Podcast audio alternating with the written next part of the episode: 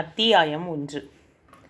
அறைக்குள்ளேயே குறுக்கும் நெடுக்குமாக நடந்து கொண்டிருந்த சித்தார்த்தின் முகத்தில் ஆத்திரமும் கண்களில் கோபமும் கொப்பளித்து கொண்டிருந்தது.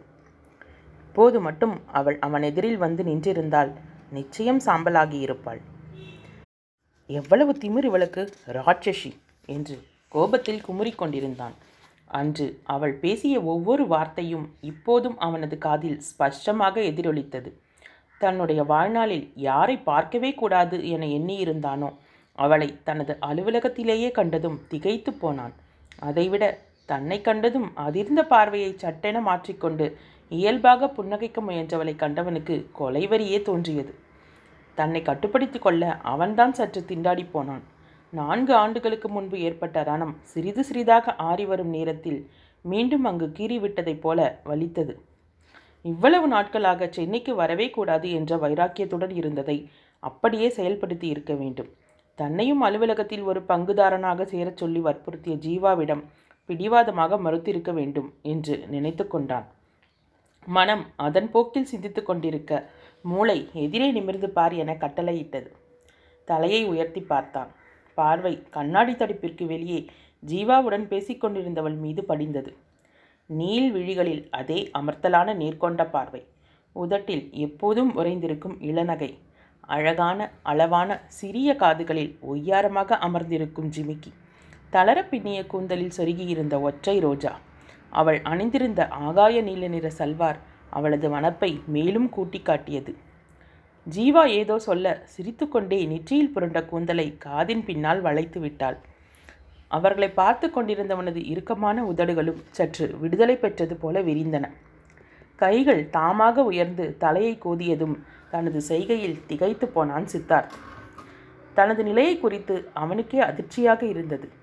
விரிந்த உதடுகள் பழைய நிலையை அடைய இறுகிய முகத்துடன் 2 கைகளையும் பேண்ட் பாக்கெட்டில் விட்டுக்கொண்டு வேடிக்கை பார்ப்பது போல ஜன்னலருகில் சென்று நின்றான்.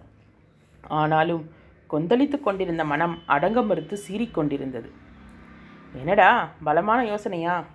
ஜீவாவின் குரலை கேட்டு திரும்பினான் சித்தார்த். ஓ, இவ்வளோ சீக்கிரமாக வந்துட்ட? அதுக்குள்ளே எல்லா விஷயமும் பேசி சிரித்து முடிச்சாச்சா என்றவனது குரலில் கேலி நிறைந்திருந்தது. ஏன், உனக்கு என்ன பொறாம? கிண்டலாக சிரித்தபடி எதிர்கேள்வி ஒன்றை கேட்டான் ஜீவா. அவனுக்கு பதில் சொல்லாமல் வேகமுச்சுகளை வெளியிட்டபடி அமர்ந்திருந்தான் சித்தார்த். உனக்கு உடம்புக்கு எதுவும் இல்லையே? நண்பனின் முகத்தை பார்த்துவிட்டு சந்தேகத்துடன் கேட்டவனுக்கு ஒன்றுமில்லை என்று விட்டேத்தியாக பதிலளித்தான். அவனது கோபத்திற்கான காரணம் புரியாமல் ஆஃபீஸ் ஒர்க் பற்றி பேசிகிட்டு இருந்தோம் என்றான் சமாதானமாக.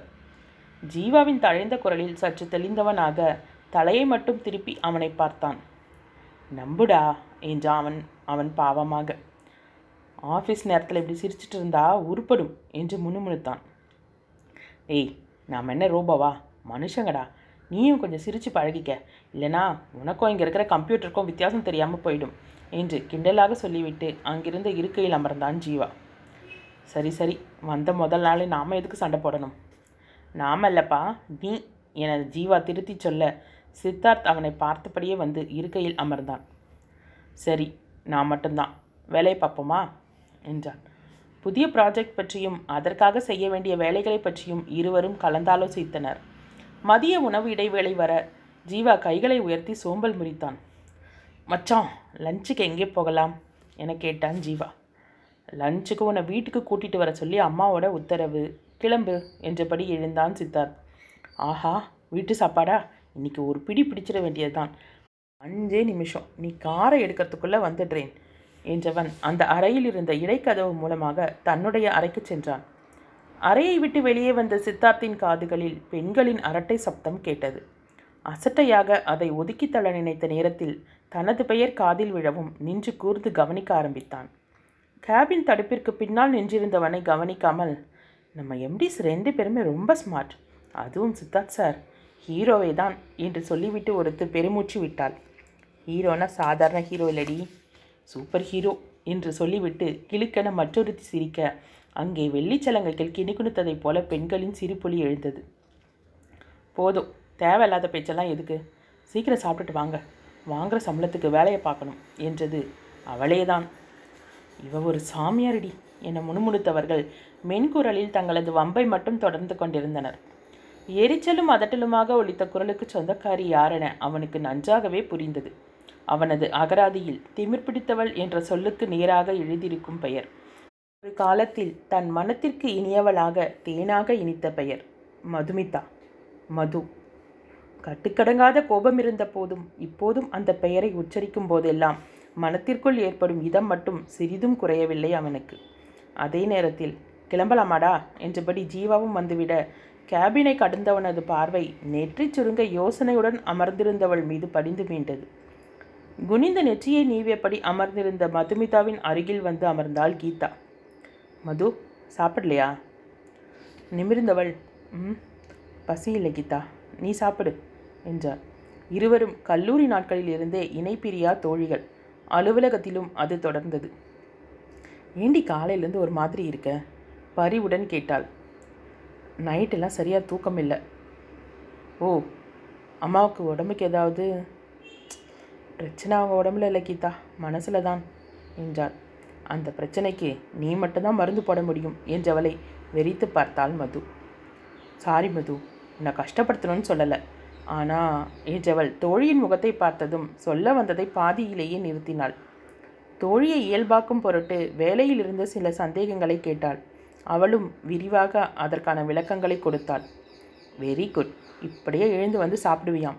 பேசிக்கொண்டே லஞ்ச் பாக்ஸை எடுத்தவள் மதுவின் கரத்தை பற்றி எழுப்பினாள். அதானே, என்னடா உன் வேலை இன்னும் காட்டலையேன்னு நினச்சேன். சரளமாக பேசிக்கொண்டே எழுந்து தோழியுடன் நடந்தாள் மது. பேசிக்கொண்டே உணவருந்தியவர்கள் பேச்சு கல்லூரி காலங்களுக்கு தாவ இருவருக்குமே புன்னகையுடன் சில விஷயங்களை நினைவுபடுத்தி கொண்டனர். காலையிலேயே உங்ககிட்ட ஒன்று சொல்லணும்னு நினச்சேன்ப்பா. எதை பற்றி? நம்ம சித்தார்த் சாரை பற்றி தான். கீதா சொன்னதும் மது இமைகள் விரிய அவளை பார்த்தாள். இதுக்கு முன்னாலேயே அவரை எங்கேயோ பார்த்தது போலவே இருக்குது, எங்கன்னு தான் தெரியலை.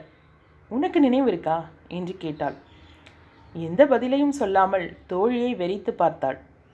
அவளது பார்வையை கண்டதும் சரி சரி நீ சாப்பிடு, நான் கையை கழுவிட்டு வந்துடுறேன் என்று அங்கிருந்து நழுவினாள் கீதா. அத்தியாயம் 2. காஃபினா அது ராஜேஷ் காஃபி தான். காஃபி கப்பை உயர்த்தி காட்டி தனது அத்தையை பார்த்து கண்களை சிமிட்டினாள் மதுமிதா. இதில் ஒன்றும் குறைச்சல் இல்லை. நேரில் பார்த்தா அத்தை சொத்தங்க வேண்டியது, மற்ற நேரத்தில் எங்கள் நினப்பே உனக்கு வர்றதில்லை. நொடித்து கொண்டே காஃபி ட்ரையுடன் ஹாலுக்கு சென்றார் ராஜி. நீங்கள் சொல்கிறத பார்த்தா எனக்கு உங்கள் மேலே பாசமே இல்லைன்னு நினச்சிட்ருக்கா மாதிரி தெரியுதே சொல்லிக்கொண்டே எழுந்து அவருக்கு பின்னாலேயே நடந்தாள். இருக்குன்னு நம்ப சொல்கிறியா என்ற ராஜி ஹாலில் அமர்ந்திருந்த மகனிடம் ட்ரேயை நீட்டியவர். இப்போ கூட விமலா சொல்லி தானே இங்கே வந்திருக்க என்றார். ஆஹா, அம்மா போட்டு கொடுத்துட்டாங்களா என்று அசட்டு சிரிப்புடன் தலையை தட்டிக்கொண்டே அத்தையை சமாளிக்கும் வழி தெரியாமல் கொஞ்சம் ஹெல்ப்புக்கு வாயேன் அத்தான் என்பதைப் போல தீபக்கை பார்த்தாள். சிரிப்புடன் நீயே சமாளி என்பதை போன்ற பாவனையுடன் அன்னை கொடுத்த காஃபியை ரசித்து பருகி கொண்டிருந்தான் அவளது அருமை தாய்மாமாவின் மகன் தீபக். ராஜியின் அருகில் சென்று அமர்ந்தவள், அத்தை என்னை பாருங்களேன் என்று அவரது முகவாயை பற்றி தன் பக்கமாக திருப்பினாள். நான் வேணும்னே அப்படி செய்வேனா? ஆஃபீஸில் வேலை அதிகம், கல்யாணம் வர நெருங்கிட்டுருக்கு, எப்படியும் ஒரு 20 நாளாவது லீவ் போடணும். நீங்கள் தானே சொன்னீங்க, அதுக்குள்ளே முடிக்க வேண்டிய வேலைங்களை கொஞ்சம் சீக்கிரமாக முடிக்கணும்ல, கொஞ்சலாக சொன்னாள். அதுக்காக ஃபோன் பேசக்கூட நேரம் இல்லையா அவனுக்கு என்றவரை பரிதாபமாக பார்த்தாள். பொறுமை இழந்த தீபக், ஏமா 10 நாள் கழித்து வீட்டுக்கு வந்திருக்கா, இந்த காய்ச்சி காய்ச்சிறீங்க, இவ்வளவு பேசுகிறீங்களே, நீங்கள் போய் அவளை பார்த்துட்டு வந்திருக்க வேண்டியது தானே என்றான். நீ என்னடா எல்லாத்துலேயும் அவளுக்கு சப்போர்ட்டா? நானும் என் மருமகளும் பேசிக்குவோம், சண்டை போட்டுக்குவோம், உனக்கு என்ன? எங்கேயோ வெளியே போகணும்னு சொன்னல, கிளம்பு என்று மகனை விரட்டினார் ராஜி. அது சரி, இதுக்கு தான் உங்களுக்கு நடுவில் நான் வர்றதே இல்லை என காட்டமாக கூறியவன் தன்னை பார்த்து சிரித்த மதுமிதாவை முறைத்தான். மதுமா, நைட் டிஃபனுக்கு உனக்கு என்ன டிஷ் வேணும்? எதை செஞ்சாலும் தின்ன போகிறா, அப்புறம் என்ன கேள்வி கிண்டலாக சொன்னான் தீபக். நீ இன்னுமா கிளம்பலை அதட்டலாக சொன்னார். கிளம்பிட்டேன். யாரையாவது மிரட்டிகிட்டே இருக்கிற மிரட்டல் ஃபோபியா போலமா? இதுக்கும் ஒரு நல்ல டாக்டராக பார்க்கணும் தீவிர பாவத்துடன் சொல்ல மது வாயை பொத்தி கொண்டு சிரித்தாள். டேய் ஒன்ன என்று அவர் எழுவதை போல பாவனை செய்ய அவன் ஹெல்மெட்டுடன் வெளியே ஓடினான். சிரித்து கொண்டே வித்யா எங்க அத்தை, ஆளையே காணோம் லைப்ரரி வரைக்கும் போயிட்டு வரேன்னு சொன்னான். வர்ற நேரம்தான். சொல்ல மறந்துட்டேன், நேற்று நைட் அண்ணா ஃபோன் பண்ணாங்க. வித்யாவை யூஎஸ்க்கு கூட்டிக்க ஆஃபீஸ் மூலமாக ஏதோ பேப்பர்ஸ் ரெடி பண்ணிகிட்ருக்கதா சொல்ல சொன்னாங்க. பெருமூச்சு விட்ட ராஜி, கூட பிறந்தவ இங்கே இருக்கிற, கட்டிக்கிட்டவளும் இங்கே இருக்கா, எல்லாத்தையும் விட்டுட்டு இந்த பிள்ளை அங்கே போய் வேலை பார்க்கணுமா? கிட்டத்தட்ட 2 வருஷமாக இதே கதையாக தான் ராஜேஷும் சொல்லிகிட்ருக்கான். இப்படி தனித்தனியாக ஆளுக்கு ஒரு இடத்துல இருக்கிறதுக்காக கல்யாணம் செஞ்சு வச்சோம். ஆனால் ஒன்று மதுவா, நீ உங்கள் அண்ணனுக்கு ஒரு நல்ல பதிலை சொல்கிற வரைக்கும் அவன் இங்கே வரப்போகிறதில்ல. கல்யாணத்துக்கு வர்றேன்னு சொல்கிறது கூட உனக்காகவா தான் இருக்கும் என்றவர் அங்கிருந்து செல்ல அவள் அசையாமல் அமர்ந்திருந்தாள். ஒரு கேள்விக்கு ஒரு பதில் தானே இருக்கும். ஏற்கனவே முடிவாக தெரிந்த பதிலுக்கு இன்னும் என்ன பதிலை சொல்வது என்ற ஆயாசத்துடன் மௌனமாக அமர்ந்திருந்தாள். திடீரென, ஹாய் நாத்தனாரே, எப்போ வந்த? வர்றேன்னு சொல்லவே இல்லை என்று கழுத்தை கட்டிக்கொண்ட வித்யாவின் தொடுகையில் திடுக்கிட்டு திரும்பி பார்த்தாள். என்னடி இப்படி மலக மலக முழிக்கிற என்றபடி அவள் அருகில் அமர்ந்தாள் வித்யா. ஒன்றுமில்லை, லைப்ரரியிலேருந்து வந்துட்டியா என்றால் சமாளிப்பாக. என்னடி ஆச்சு உனக்கு? வீட்டுக்கு வந்ததால் தானே உன்கிட்ட பேசிகிட்ருக்கேன் என்று வித்யா சிரிக்க அசட்டு சிரிப்பொன்றை உதிர்த்தாள். இன்னைக்கு நீ ஆளே சரியில்லை. ஆமாம், உங்கள் புதி எப்படி வந்துட்டார் போல்? சட்டென்ன நிமிர்ந்தவள், வந்துட்டார். உனக்கு யார் சொன்னா? கீதா தான், அவளும் லைப்ரரிக்கு வந்திருந்தாளே.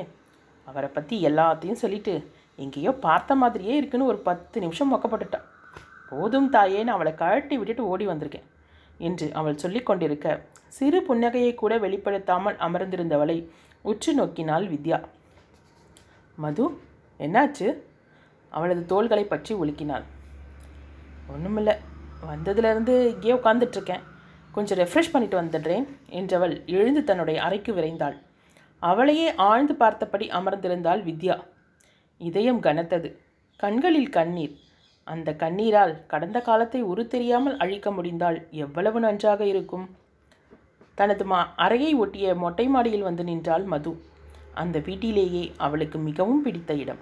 அவளது அத்தனை சந்தோஷத்தையும் விருப்பத்தையும் துக்கத்தையும் பகிர்ந்து கொண்ட இடம். காற்றில் லேசாக ஆடிக்கொண்டிருந்த ஊஞ்சலில் சென்று அமர்ந்தாள். கிரீச்சென ஒளி எழுப்பிய ஊஞ்சல் தன்னை நலம் விசாரிப்பதைப் போல தெரிய கம்பியை இறுக பிடித்தபடி தலையை அதன் மீது சாய்த்து கொண்டாள். வானில் மின்னிய தாரகையும் வெட்டியெறிந்த நகத்தை போன்ற 3ஆம் பிறையும் அவளது வரவை எதிர்பார்த்ததைப் போல மேகத்தினிடையிலிருந்து எட்டி பார்த்தன. குளிர்ந்த காற்று மேனியை தீண்ட மனத்தின் இறுக்கத்திற்கு மிகுந்த ஆறுதலாக இருந்தது அவளுக்கு. இன்று ஏன் என் மனம் இப்படி பரிதவிக்கிறது? கேள்விக்கான பதில் தெரிந்த போதும் அதை ஏற்றுக்கொள்ள ஏனோ மனம் இடம் தரவில்லை. ஏதேதோ நினைவுகளால் எண்ணங்களின் போக்கு கட்டுக்கடங்காமல் பயணித்ததில் தவிப்பும் மனக்குழப்பமும் ஒன்றையொன்று விஞ்சி நின்றன. கண்களை மூடி ஊஞ்சலில் சாய்ந்து அமர்ந்தாள்.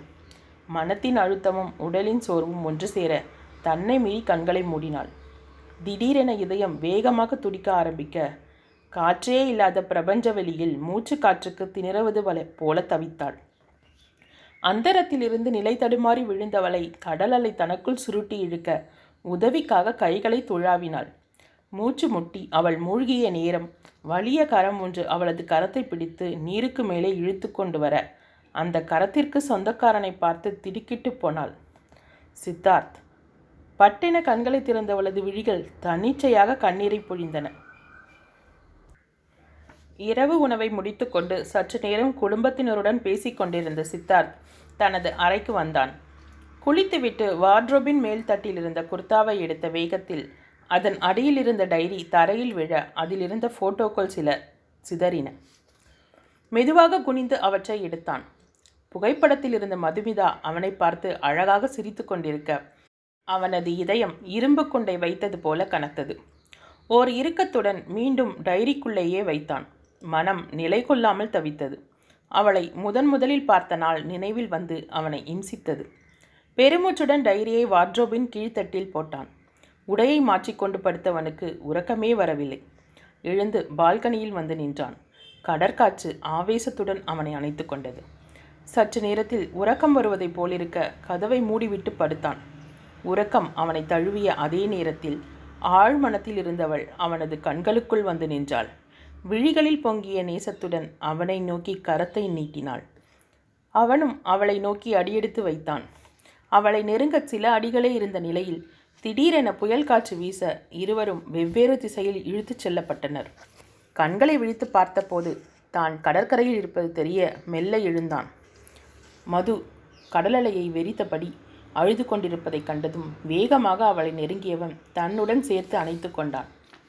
அவனது அழைப்பினால் உண்டான ஆறுதலில் அவளது அழுகை மெல்ல குறைந்தது. அவனை பார்த்து புன்னகை சிந்தினாள். வெட்கத்தில் சிவந்த அவளது கன்னத்தில் சித்தார்த் முத்திரையை பதிக்க நாணத்துடன் விலகி ஓடினாள். உடல் அதிர தூக்கத்திலிருந்து விழித்தவனுக்கு ஏசி குளிரையும் மீறி வியர்த்திருந்தது. மெல்ல தன்னிலை அடைந்தவன் தனது மனம் போகும் போக்கை நினைத்து அலைக்கழைத்த மனத்துடன் தூங்காமலேயே அன்றைய இரவை கழித்தான்.